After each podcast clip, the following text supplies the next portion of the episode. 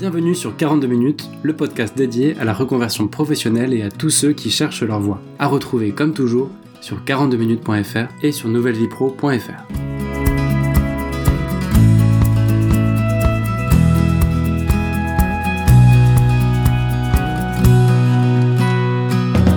Bonjour à tous, j'espère que vous êtes en forme. Pour faire très court et très simple, dans cet épisode, j'ai donné le micro de 42 minutes à Isabelle Rouen, fondatrice de Colibri Talent, elle s'est reconvertie il y a quelques années pour fonder sa boîte, qui est une agence de recrutement et d'outplacement. Si comme moi vous faites pas trop la différence entre les deux, je vous laisse découvrir sa vie, découvrir son histoire, son parcours, ses conseils aussi, et vous y verrez beaucoup plus clair. Isabelle est aussi la fondatrice de l'Observatoire des métiers du futur, et elle en profitera pour nous donner quelques pistes de réflexion sur l'avenir de nos métiers, l'avenir de la société et du monde du travail. Bref, sans plus attendre, je lui passe le micro et je vous laisse découvrir son histoire et ses conseils.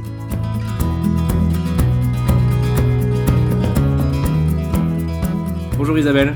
Bonjour Alban. Merci beaucoup de prendre 42 minutes avec nous aujourd'hui. Merci à toi pour l'invitation, c'est canon. Alors sans surprise, ma première question c'est qui es-tu et qu'est-ce que tu faisais avant? Je suis Isabelle Rouen, j'ai 18 ans avec 26 ans d'expérience. J'ai eu deux vies professionnelles, une première vie professionnelle euh, dans le salariat qui a duré une vingtaine d'années, euh, essentiellement dans le monde des médias et de la communication. J'ai démarré dans un groupe de presse euh, qui a été racheté trois fois. Ensuite, j'ai enchaîné par une quinzaine d'années euh, en agence média, euh, qui est un secteur que j'ai adoré, où j'ai fait une grande partie de ma carrière, en particulier dans une entreprise qui s'appelle Avas. Je pense que j'ai fait tous les métiers possibles de relation avec un client en agence média, de padawan jusqu'à euh, directeur général. Et mon dernier job salarié était chez Facebook, où je construisais des relations à long terme entre Facebook et les grandes entreprises françaises entre 2014 et 2017. Et pendant ce passage chez Facebook, euh, j'ai vu euh, les effectifs faire x4 en trois ans, le chiffre d'affaires faire x20. Et je retiens de tout ça qu'il n'y a plus rien de permanent sauf le changement. C'est ça qui m'a donné envie de créer ma boîte, qui s'appelle Colibri Talent. C'est un cabinet de recrutement et d'outplacement. Euh, la mission de Colibri Talent, c'est de contribuer à l'employabilité du plus grand nombre, à l'évolution des organisations et à l'essor des métiers du futur. Super intéressant. Est-ce que tu peux, pour les néophytes et pour même moi, ça me ferait pas de mal, me refaire la différence entre le recrutement et l'outplacement? Bien sûr, recrutement qui s'appelle euh, aussi la chasse de tête, c'est le fait d'aller pour le compte d'un client, donc d'une entreprise qui est client de Colibri Talent, lui trouver le candidat idéal, lui sourcer, lui proposer le ou la candidate idéale. L'outplacement, c'est une manière d'exfiltrer avec beaucoup d'éthique des collaborateurs dont elles sont obligées de se séparer. Et du coup, moi, j'accompagne ce collaborateur dans sa recherche d'emploi pour le euh, défi ou le succès suivant. D'accord. C'est pas du coaching. J'insiste vraiment lourdement. L'outplacement n'est pas du coaching. C'est parfois fait par des coachs. Moi, je ne suis pas coach et j'ai une méthode d'outplacement euh, centrée sur euh, six rendez-vous sur trois mois de façon à pouvoir avoir quelque chose de vraiment très euh, très cranté et focusé sur l'objectif de la prochaine prise de poste, de trouver le bon, euh, le bon défi.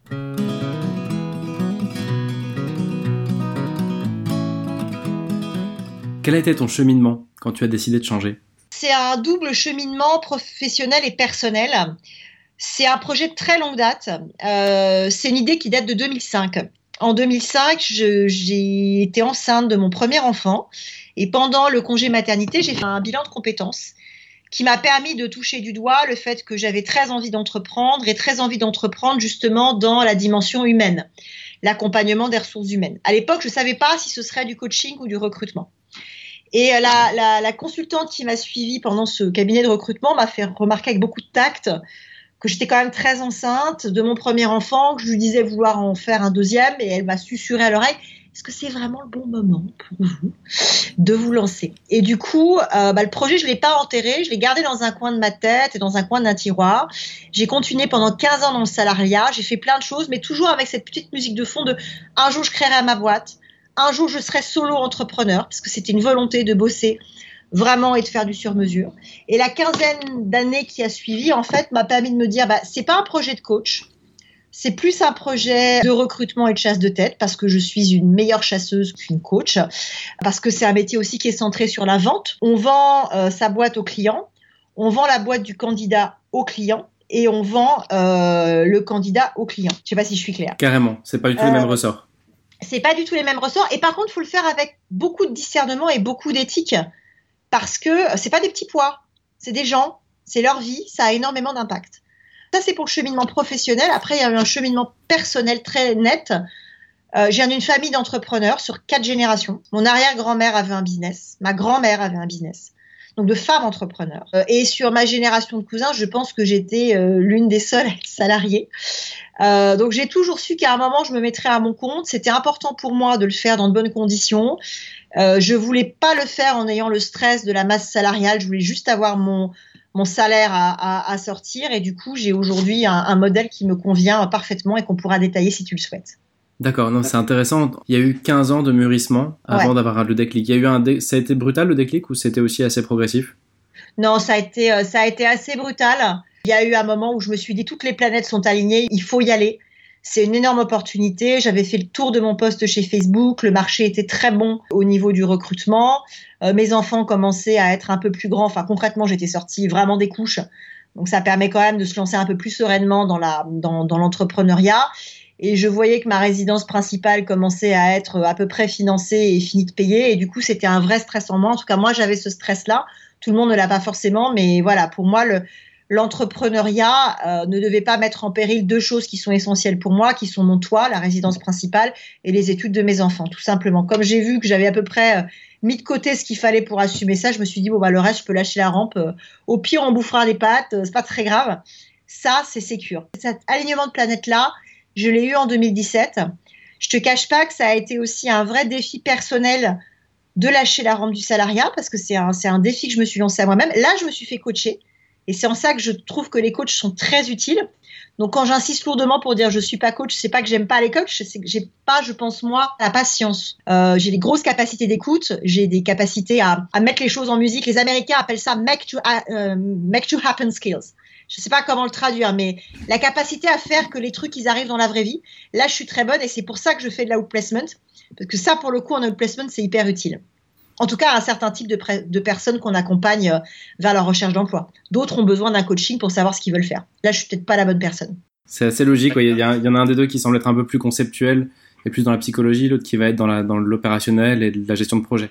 A vachement de psychologie dans mon métier. D'accord. Mais il y a dans, dans ce que je fais aujourd'hui une nécessité d'être très focus sur l'objectif, d'être très centré sur où est-ce qu'on veut aller et sur l'exécution. Euh, l'exécution et la réalisation. Tu vois, il y a une phrase que je, que je dis souvent, euh, l'entrepreneuriat, c'est comme le Kabasutra. Tu peux pas être bon en théorie.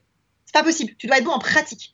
Et c'est ce mantra-là qui aujourd'hui structure la façon dont je pilote les prestations que je propose à mes clients, que ce soit des entreprises pour qui je fais des recrutements ou que ce soit euh, des personnes qui sont en recherche d'emploi et que j'accompagne vers le succès de leur prochaine prise de poste et de leur, leur recherche d'emploi.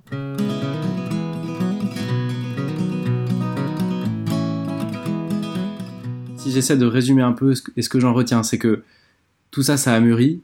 Il y a un moment où tu t'es dit, bing, ça y est, cette fois, c'est le bon moment. Tes principales peurs étaient passées un peu au second plan, tu étais prête, le marché était là, tu étais assez solide pour te lancer, tu te fais coacher. Et comment ça a démarré tout ça? Écoute, ça a démarré de manière très surprenante, ça a démarré beaucoup plus vite que je ne pensais. Je suis sortie de Facebook le 30 juin en me laissant euh, deux mois de break pour me poser euh, l'été. Je m'étais dit, je lancerai tranquillement en septembre. J'avais déposé ma marque, euh, j'avais acheté mon URL et je m'étais dit, je prends l'été pour créer le site, imprimer les cartes de visite, trouver des locaux et puis prendre des bonnes vacances et arriver ressourcé. Onze jours plus tard, le 11 juillet, en vacances en Normandie avec mes enfants, je me retrouve avec un appel entrant d'une boîte que je connais bien qui me dit écoute, euh, on a entendu dire que tu te lances, euh, on a besoin de trouver notre directeur général, c'est urgent. Euh, tu voudrais pas faire ça pour nous? Je dis bah, écoute, je suis un peu ennuyée, j'ai pas encore immatriculé la boîte, je suis pas à Paris. enfin, on s'en fout, on s'en fout. Démarre, on fait un contrat, immatricule, on a besoin. Et du coup, je me suis retrouvée dans une situation assez cocasse Et c'est les, meilleurs, la meilleure façon de démarrer qui était de devoir appeler ma belle-mère et lui dire écoutez, je crois qu'il va falloir que je rentre à Paris, est-ce que vous pourriez revenir en Normandie, euh, passer du temps avec les enfants, euh, faire des allers-retours. J'avais pas de bureau, donc faire des allers-retours et faire les entretiens euh, au Lazare à Paris pour démarrer, tout en cherchant des locaux autour de la gare Saint-Lazare. Euh, c'était un peu paradoxal. En fait, ce que j'ai pas dit aussi, c'est que j'ai deux, j'ai deux vies géographiques. J'ai une maison en banlieue euh, parisienne et j'ai un endroit où je m'échappe en Normandie où du coup je passais du temps avec mes enfants. Donc je naviguais entre les deux et du coup c'était c'était un peu à l'arrache. J'ai trouvé mes locaux, j'ai livré cette chasse, j'ai monté mon site internet, j'ai trouvé le bon candidat. C'est quand même ça qui est important. Donc la première mission était faite et début septembre je me suis dit bah, je vais appeler tout le marché pour dire que euh, je me lance comme chasseur de tête. Et en fait, à ce moment-là, j'ai eu un petit peu de presse et un petit peu de médias. Et euh, mon premier client a été un de mes anciens employeurs qui m'a appelé, qui m'a dit, écoute, on a trois postes à, te confier. Et du coup, j'ai appelé tout le marché, euh, non pas en disant je me lance, je cherche des missions, mais j'ai appelé tout le marché avec je, me suis lancé, j'ai trois postes, je cherche des candidats. Et du coup, c'est vraiment, j'ai eu un momentum extraordinaire en 2017. Tu vois, ça sera arrivé en 2020. Je pense que ça aurait été plus compliqué avec le Covid. Et j'ai eu ce privilège-là de pouvoir effectivement avoir ce, concours de cet alignement de planètes qui s'est confirmé. Et du coup, je me suis lancée dans d'excellentes conditions d'un point de vue euh, psychologique et business, qui était il y avait du business, j'ai délivré. Alors, c'était pas forcément les meilleures conditions d'un point de vue pratico-pratique, mais euh, enfin, c'est des bons problèmes de prod hein, de se lancer en disant j'ai pas encore immatriculé, euh, je sais pas où je vais poser mes locaux et euh, limite j'ai un ordi, un téléphone, mais c'était pas grave. Et du coup, bah, ça m'a permis de prendre des locaux très vite. Tu vois, j'ai j'ai écrit une présentation très structurée pour dire à tous mes clients, à tous mes prospects qui était le cabinet. en fait, je m'en suis quasiment jamais servi parce que la phrase qui rassurait le plus les gens, c'est en fait j'ai acheté mes locaux. Donc c'est assez marrant comme histoire. En fait, tu as créé la boîte pour officialiser tes réponses à tes, tes premiers clients. Tout à fait. Et en même temps, dans un coin de ma tête, je me dis peut-être que le fait d'avoir accepté de mûrir ton projet et de pas craquer euh, au bout de 5 ans de, de salariat euh, a peut-être aussi permis d'attendre que les planètes soient vraiment alignées. Tu vois, il y a peut-être pas de secret. Ah, mais tout à fait. Ah, tout à fait. Mais j'attendais le bon moment et je pense que j'aurais été pas prête euh, avant. Et puis on va pas se le cacher, quand tu es jeune maman avec des enfants en bas âge, c'est pas forcément le moment de lancer une boîte. T'es pas assez dispo pour te consacrer à tes enfants, t'es pas assez dispo pour te consacrer à la boîte. Enfin voilà, il y a, y a, un sujet quand même de ce qu'on appelle le work-life balance. Donc enfin voilà, l'équilibre entre vie privée, vie, vie, professionnelle, qui était meilleur pour moi euh, 15 ans plus tard avec des enfants plus grands et qui est meilleur pour moi aujourd'hui. Je bosse énormément depuis que je suis euh, que je suis à mon compte, mais je gère mon temps comme je veux, donc j'ai beaucoup plus de temps à consacrer à mes enfants. Parce que ce que je t'ai pas raconté, euh, c'est qu'aujourd'hui, euh, dans la vie d'entrepreneur que j'ai, euh, j'ai l'impression d'avoir euh, d'avoir neuf vies en fait parce que je fais plein de choses. J'ai Colibri Talent dont je t'ai parlé euh, qui fait du recrutement et de l'outplacement où je travaille seule et qui m'occupe on va dire à deux tiers de mon temps. C'est un business qui est saisonnier et je me nourris de plein d'autres choses intellectuellement. Donc je suis au conseil d'administration d'une association qui s'appelle l'Axel qui est l'association de l'économie numérique. Je suis au conseil d'administration d'un think tank digital européen qui s'appelle la Villa Numéris je salue les deux présidents de ces deux associations, respectivement Laurent Lisery et David Lacomblède. J'ai créé ma propre association et mon propre think tank qui s'appelle l'Observatoire des métiers du futur. Et j'anime un collectif d'une douzaine de personnes sur des notions de prospective métier. J'ai publié un bouquin l'année dernière sur les métiers du futur qui a bien marché. J'en ai un deuxième en projet. Donc tout ça euh, s'interconnecte et fait que ça ramène à la fois la hauteur de vue, la vision, le réseau, qui nourrit les chasses, qui nourrit l'outplacement. C'est pas en restant dans sa caverne et dans son bureau qu'on développe du business et qu'on développe de la pertinence, de la pertinence métier. Donc voilà comment ça fonctionne. Et en parallèle de ça, j'ai eu le privilège de pouvoir me former, de faire pas mal de choses. Ah, tu, tu me coupes un peu l'arbre sous le pied. J'allais te demander à quoi ressemble ta vie d'aujourd'hui, mais avant d'attaquer cette partie-là. Je pas raconté.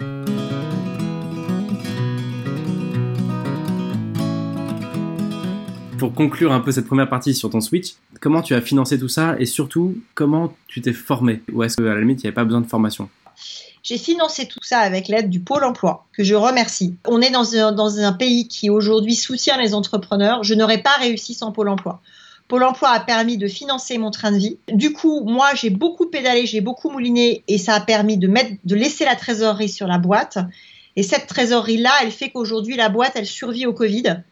Euh, tu m'as dit à un moment, c'est quoi le conseil qu'on va t'a donné euh, Le conseil qu'on m'a donné quand j'ai créé ma boîte, c'était la trésor, la trésor, la trésor.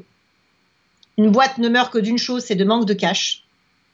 Vraiment particulièrement aujourd'hui en ces temps euh, de Covid. Et donc, je me suis financée grâce au Pôle emploi. Le Pôle emploi m'a permis effectivement de subvenir à mes besoins le temps que la boîte et la trésorerie et du coup prennent le relais. Parce qu'aujourd'hui, je n'ai plus ce Pôle emploi qui s'est arrêté en plein confinement. Donc, je peux te dire que c'est quand même euh, assez effrayant.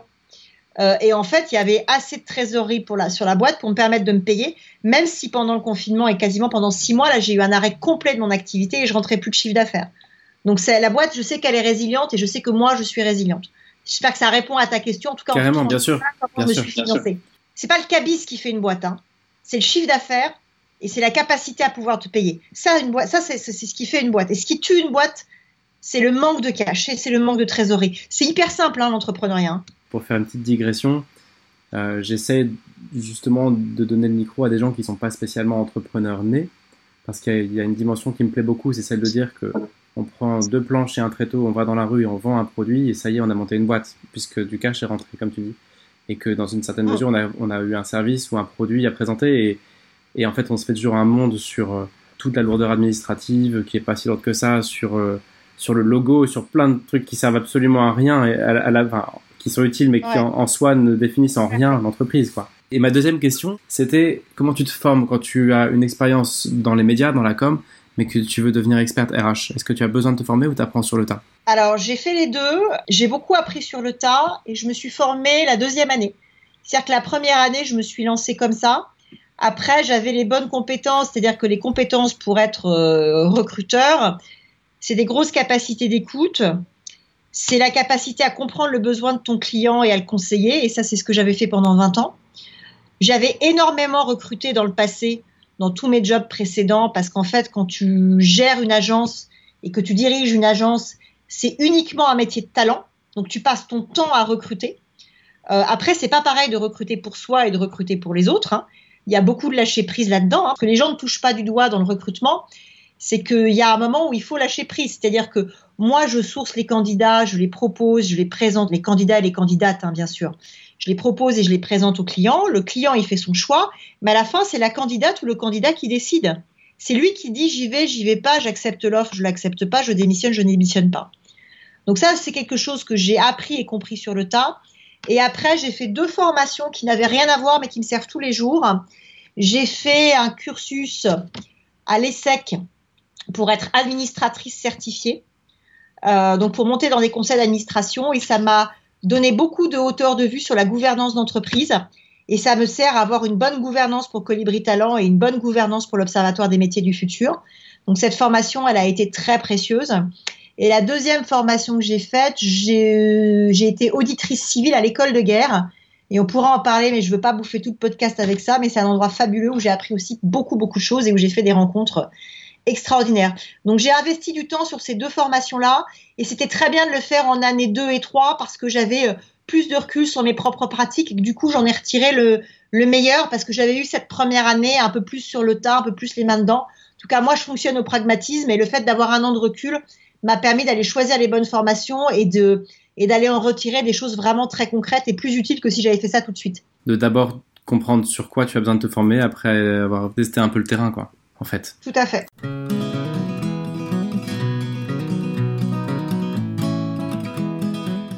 Et alors, aujourd'hui, ta semaine type, à quoi ça ressemble Même si je sais déjà que tu vas me répondre qu'il n'y a pas de semaine type, mais s'il fallait rationaliser un petit peu, à quoi ressemble ton job?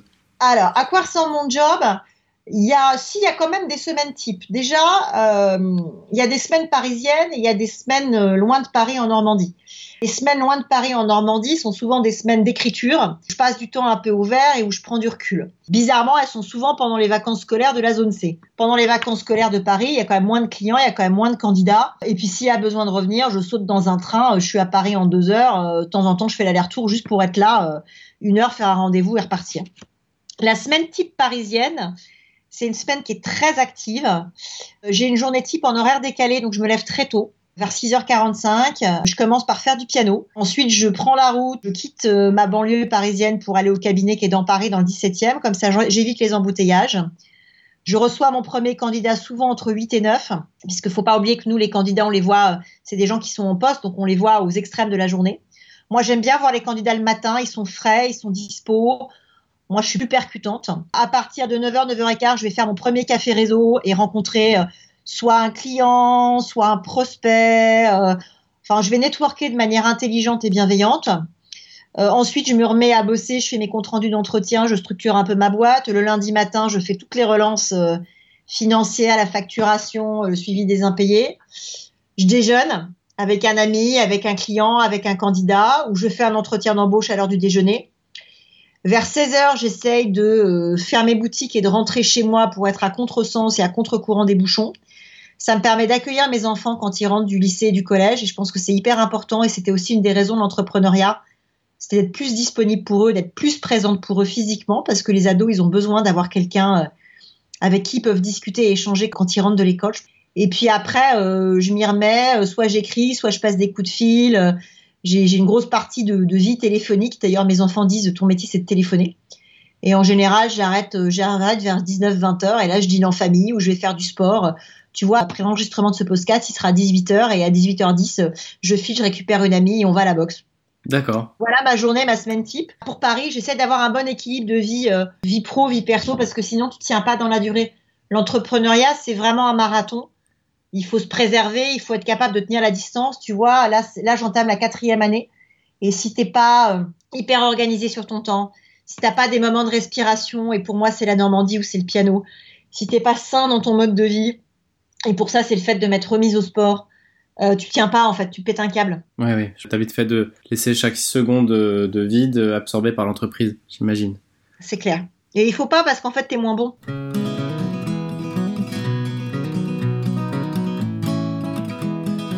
En gros, tu as quand même fait un début de carrière assez costaud dans des grosses boîtes. Euh, j'imagine que tu étais plutôt bien rémunéré. Quand tu t'es lancé à ton compte, tu as eu l'accompagnement bah, que tous les entrepreneurs français ont de deux ans de chômage. À quoi ça ressemble la réalité économique aujourd'hui de la boîte que tu as montée? Enfin, De ta vie à toi, en fait, par rapport à avant tu vois, la, question n'est pas tellement de savoir si ta boîte marche bien, parce qu'il y a des podcasts sur l'entrepreneuriat qui font ça bien mieux. ma question, c'est plutôt toi dans ta vie, tu vois, le changement que ça a eu. Si bien sûr, il y a eu un changement. Oui, il y a eu un changement et oui, mes revenus ont diminué de manière importante la première année. Là, je commence à retrouver un niveau de revenus qui correspond pas à ma rémunération chez, chez Facebook, mais qui correspond à ma rémunération d'avant quand j'étais euh, DG d'une agence média. Et je retrouve ce niveau de revenu-là en payant un peu et en prenant pas mal de dividendes, ce qui permet à la fois de cotiser pour la retraite. Enfin, après, on va pas rentrer dans un truc très fiscal, mais concrètement, je suis en SAS, donc je reste sous un régime euh, de salarié, je paye beaucoup de charges. Donc je me verse un petit salaire parce qu'il me coûte beaucoup en charge, mais ça me permet de cotiser proprement pour ma retraite. Et après, euh, derrière, le reste, je me le, verse en, je me le verse en dividende. Et j'ai retrouvé un niveau de vie euh, tout à fait satisfaisant pour pouvoir euh, subvenir à mes besoins, à ceux de mes enfants. ça tient à la route. j'ai pas été obligée de vendre ma maison. J'ai pas été obligée de, renégocier mon crédit, mes crédits à la banque, parce que voilà, qui dit deux maisons dit quand même deux crédits bancaires. Hein, on va pas se mentir. Ça tient la route, mais ça demande beaucoup d'anticipation en fait. Le truc, c'est le fait que d'avoir 15 ans devant soi et de se dire, je le ferai à un moment et je sais que ça arrivera quand j'aurai entre 40 et 50 ans. Toutes les décisions financières que j'ai prises, je les ai anticipées. Tu vois, quand j'ai acheté ma maison en Normandie, j'aurais pu mettre beaucoup plus d'argent dedans et prendre un crédit beaucoup plus petit. Bah, j'ai pas voulu. Et j'ai dit au banquier, j'ai dit, je préfère un crédit assez long, les taux sont très bas, avec une mensualité assez basse parce que euh, bah, ça va me permettre, euh, ça va me permettre quand mes revenus diminueront, cher banquier, parce qu'un jour je serai entrepreneur dans la décennie qui vient, bah, d'être zen et de pas être obligé de vendre cette maison-là qui est, euh, disons-le bien, un luxe. Enfin, c'est une danseuse, hein. Mais je serais pas obligé de la vendre ou de la mettre en location ou de renégocier le crédit parce que j'aurais anticipé, parce que dans la décennie qui vient, mes revenus vont diminuer. Bah, bien m'en a pris parce que ça n'a pas été dans la décennie qui, qui a suivi, ça a été dans l'année qui a suivi, mais ça, j'en savais rien. Que les planètes, elles seraient alignées dans les 12 mois qui suivraient. Donc en fait, il y a beaucoup d'anticipation si tu veux réussir et pas te mettre dans un espèce de corner financier, ce qui arrive à pas mal d'entrepreneurs. Hein. Je vois très bien, c'est de faire des choix de vie aussi qui font que si demain tu devais vivre avec beaucoup moins, ne pas être pris à la gorge euh, et rester libre en fait dans une certaine mesure. Mais ça c'est vrai dans le salariat, c'est vrai dans l'entrepreneuriat, c'est vrai dans la vie. Tu vois concrètement, euh, si tu cales ton niveau de vie sur la rémunération que tu as par ton employeur, tu es prisonnier de cet employeur-là. Et si en plus cet employeur-là te paye plus que euh, le marché, tu es doublement prisonnier, tu es dans une espèce de prison dorée. Moi, ma valeur clé, c'est la liberté. J'ai besoin d'être libre. Donc, je n'ai jamais calé mon niveau de vie sur euh, le plus haut niveau de salaire que j'avais. J'étais toujours en dessous, j'étais toujours sur le poste d'avant. Et du coup, ça t'offre une liberté parce que tu te dis, bah, en fait, c'est pas très grave. De quoi j'ai vraiment besoin? Qu'est-ce qui est important pour moi? Je t'ai dit ce qui était important pour moi. Ce qui est important pour moi, c'est ma résidence principale, ne pas me mettre à la rue et les études de mes enfants. Quand ça, ça a été sécurisé, après, le reste, c'est que du plus et c'est tant mieux. S'il faut bouffer des pâtes, on bouffera des pâtes. Et du coup, j'étais hyper zen de tout ça. T'es libre en fait. Ouais, c'est ça. Et je fais tout ça. Je fais tout ça pour être libre. Ma motivation personnelle dans l'entrepreneuriat et la motivation professionnelle de, encore une fois, euh, contribuer à l'employabilité du plus grand nombre, contribuer à l'évolution des organisations et à l'essor des, des métiers du futur. Mais ma motivation personnelle, c'est une motivation de liberté. Et c'est pour ça que je suis solo entrepreneur, c'est pour ça que j'ai pas de salariés, euh, c'est pour ça que j'ai fait attention à pas avoir un train de vie qui soit dispendieux par rapport à mes revenus euh, passés et futurs. Enfin voilà, c'est sinon t'es pas libre.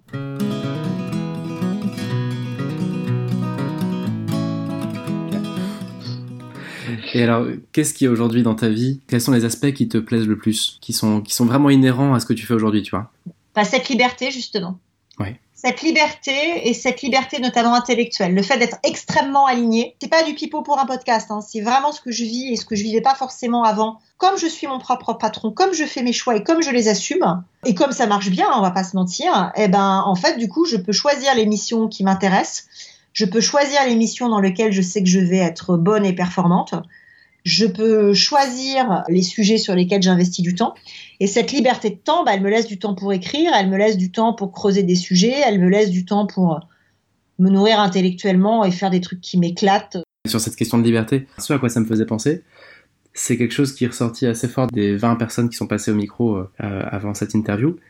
C'est cette impression d'être soi-même dans le perso comme dans le pro, donc ça c'est une évidence. Et dans tous les petits trucs aussi, quoi. C'est-à-dire que, je sais pas, ça va être dans les lectures que tu peux avoir, bah, ça va être des choses qui, sont liées à ce que tu fais tous les jours. Tu vas pas forcément devoir t'intéresser à un pan de secteur de l'économie qui, à la limite t'intéresse pas des masses, mais il faut, il faut pour le boulot s'y intéresser. Et les avis que tu peux avoir sur tel ou tel sujet. Tout se nourrit et tout interagit. En fait, c'est une espèce d'énorme symbiose et c'est une synergie permanente. Et moi, c'est comme ça que c'est comme ça que je fonctionne et c'est comme ça que j'aime vivre. Donc effectivement, l'entrepreneuriat me permet ça et me permet de m'intéresser à tout un tas de sujets moi, mon moteur, au-delà de la, liberté qui est le premier moteur, mon deuxième moteur, mon deuxième driver, c'est la variété. Et en fait, cette organisation-là et, cette forme-là d'organisation via l'entrepreneuriat me permet de toucher à tout un tas de sujets. J'ai le temps d'exercer ma curiosité et je m'éclate. J'ai beaucoup de chance.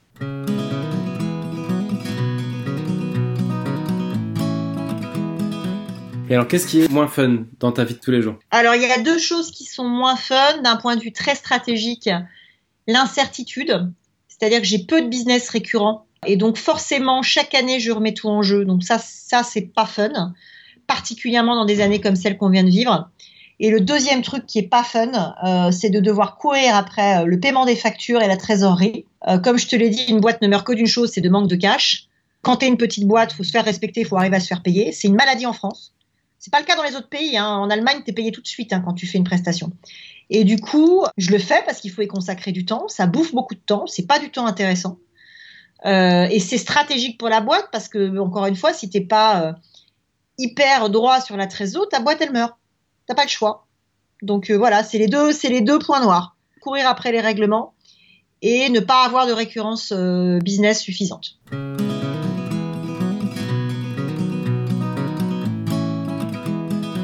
Est-ce qu'il y a un, élément, un objet, un, sais pas, un truc qui représente bien ton quotidien d'aujourd'hui? Il y a un animal, c'est le colibri. La boîte s'appelle Colibri Talent pour trois raisons. La première, le colibri est un oiseau migrateur. Il tient la distance.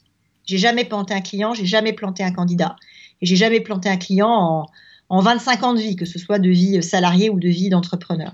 Le colibri, deuxième raison, est l'être vivant qui a le ratio taille-vitesse le plus efficace au monde. Ça me correspond bien et ça correspond bien à ce que propose Colibri Talent, qui est une boîte extrêmement agile et réactive.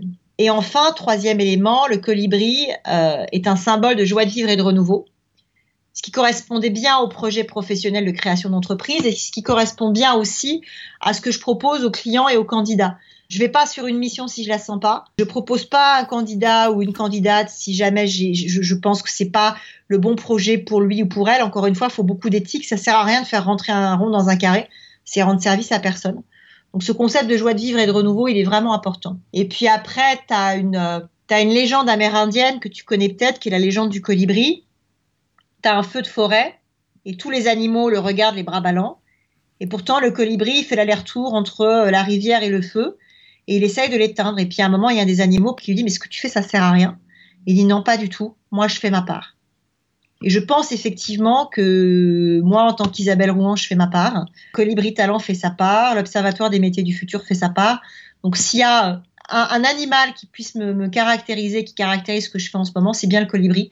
À cause de tout ça, et c'est pour ça que j'ai appelé ma boîte, ma boîte comme ça.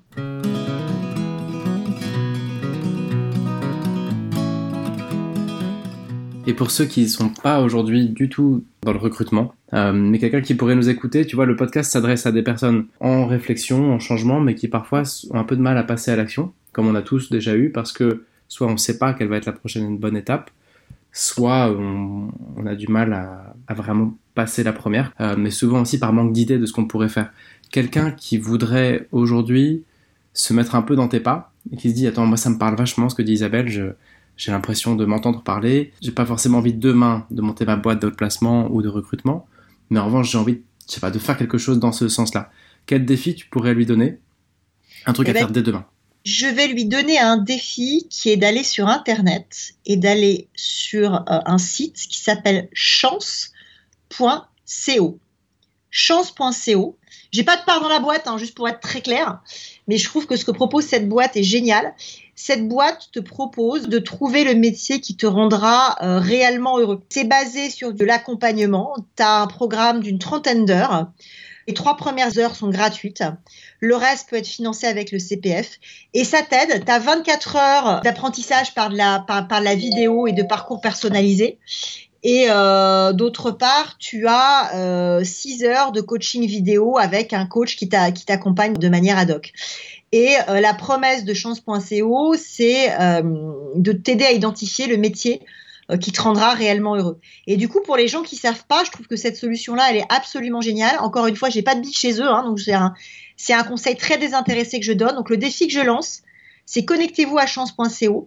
Allez voir ce programme, tentez les trois heures gratuites, ça ne vous engage à rien. Regardez ce qu'il y a sur votre compte CPF et ce qu'il y a comme sous sur votre compte CPF, parce que ça peut être un très bon moyen de le financer. Franchement, les 30 heures, ça se trouve. Si on a envie de changer de vie, commencer par ça, ça peut vraiment être un bon driver. Et j'aime beaucoup chance.co parce qu'ils ont des valeurs qui, moi, me parlent, qui sont des valeurs d'égalité sociale et d'inclusion auxquelles je suis très sensible.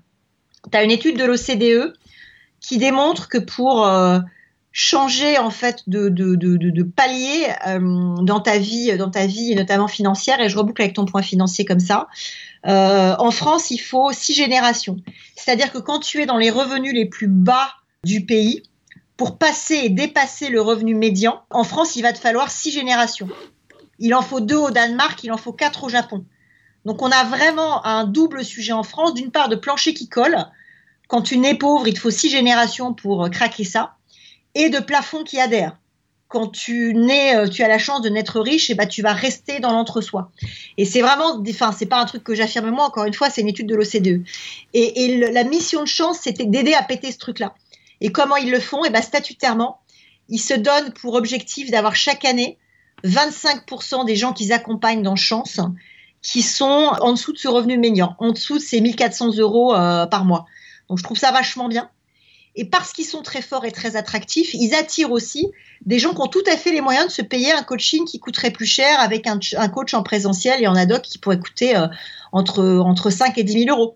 Donc, ils sont attractifs pour des gens qui, auraient plus de budget à y mettre et euh, ils gardent des places et statutairement, ils se doivent de garder 25% de place pour des gens qui sont en dessous de ce revenu médian. Et ça, j'ai trouvé ça vachement chouette. Donc, c'est pour ça que j'en parle. Donc, le défi, il est clair, c'est d'essayer de faire ces 3 heures gratos sur chance.co. Bon, en plus, euh, Ludovic de Gromard, qui a fondé la boîte, enfin cofondé Chance.co, est venu faire déjà une interview sur le micro de 42 minutes. Et donc, euh, non seulement vous pouvez aller sur chance.co, mais vous pouvez aussi écouter son interview ou aller sur 42minutes.fr, il y a déjà le lien. Donc comme ça, il n'y a ah, plus, d'excuses.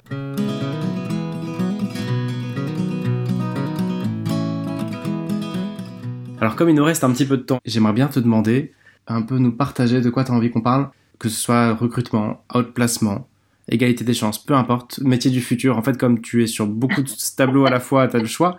Alors, je vais parler de métier du futur assez, euh, assez naturellement, parce que je pense que ce sera un bon moyen de, de, boucler le, le, podcast. Les métiers du futur, c'est des métiers euh, qu'on ne peut pas automatiser. Le digital, l'intelligence artificielle amène énormément d'automatisation dans les tâches. Moi, la thèse que je défends, parce que je suis une incorrigible optimiste, c'est que c'est une bonne chose.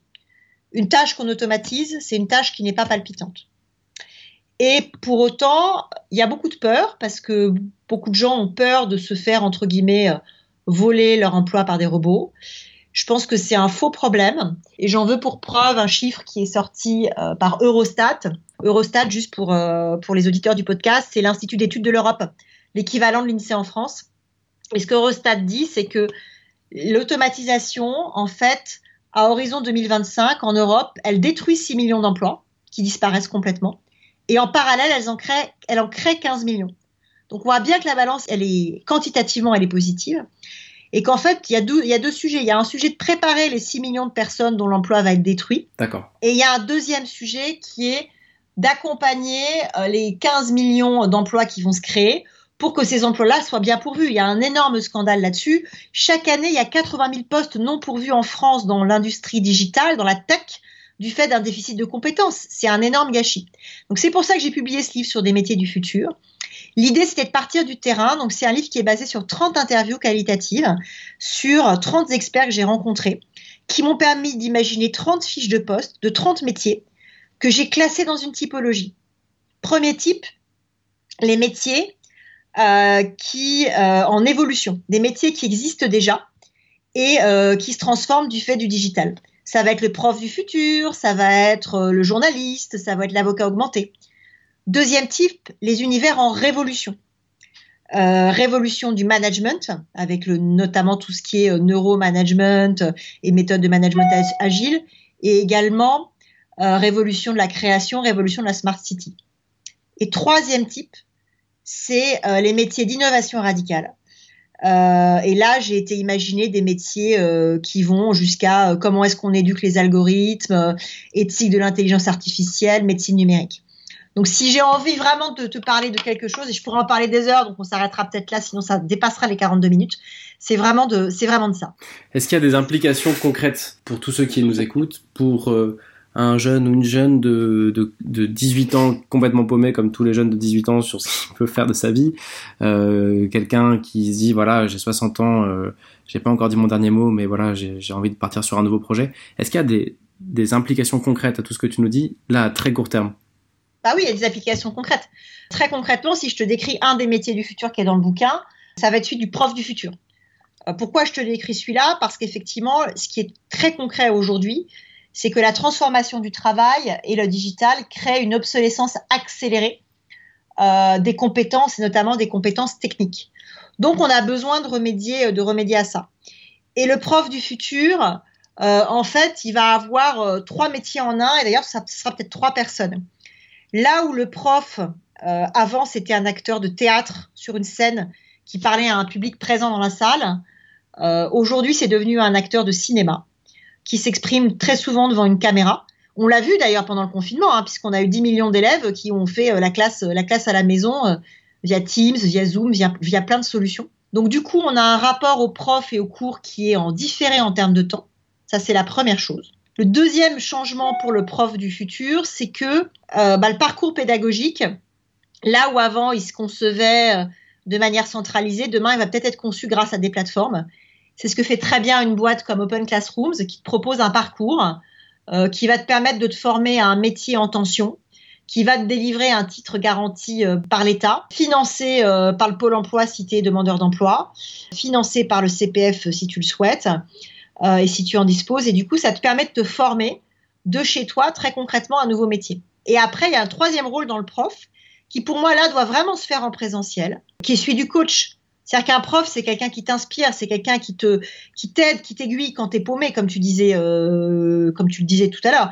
Et c'est ce, ce rôle-là de coach, eh ben, il faut absolument qu'il perdure et que ce, rôle de, t'as des profs qui disent, moi, je fais ce métier parce que chaque année, Peut-être que c'est que pour un seul élève, mais c'est pas grave. Je rallume la petite flamme, j'aide quelqu'un à s'orienter, je lui débloque un problème et du coup après il va, il va sur la route du succès. Et c'est pour ça que je fais ce job. Je suis pas coach, mais ce, cette petite flamme, quand j'arrive à l'allumer, je fais beaucoup de bénévolat, quel que soit l'âge du gamin, hein, que ce soit l'entretien pour rentrer dans un collège privé ou l'entretien du concours ou du premier boulot. Et ça, c'est hyper important. Ouais, c'est intéressant ce que tu dis, notamment sur le boulot de prof, parce que pendant le confinement, nous on a deux petits loups, et c'est vrai que on a suivi sur YouTube euh, là où les deux trois profs qui faisaient un énorme buzz parce qu'elles étaient super douées pour animer sur YouTube leur classe, etc.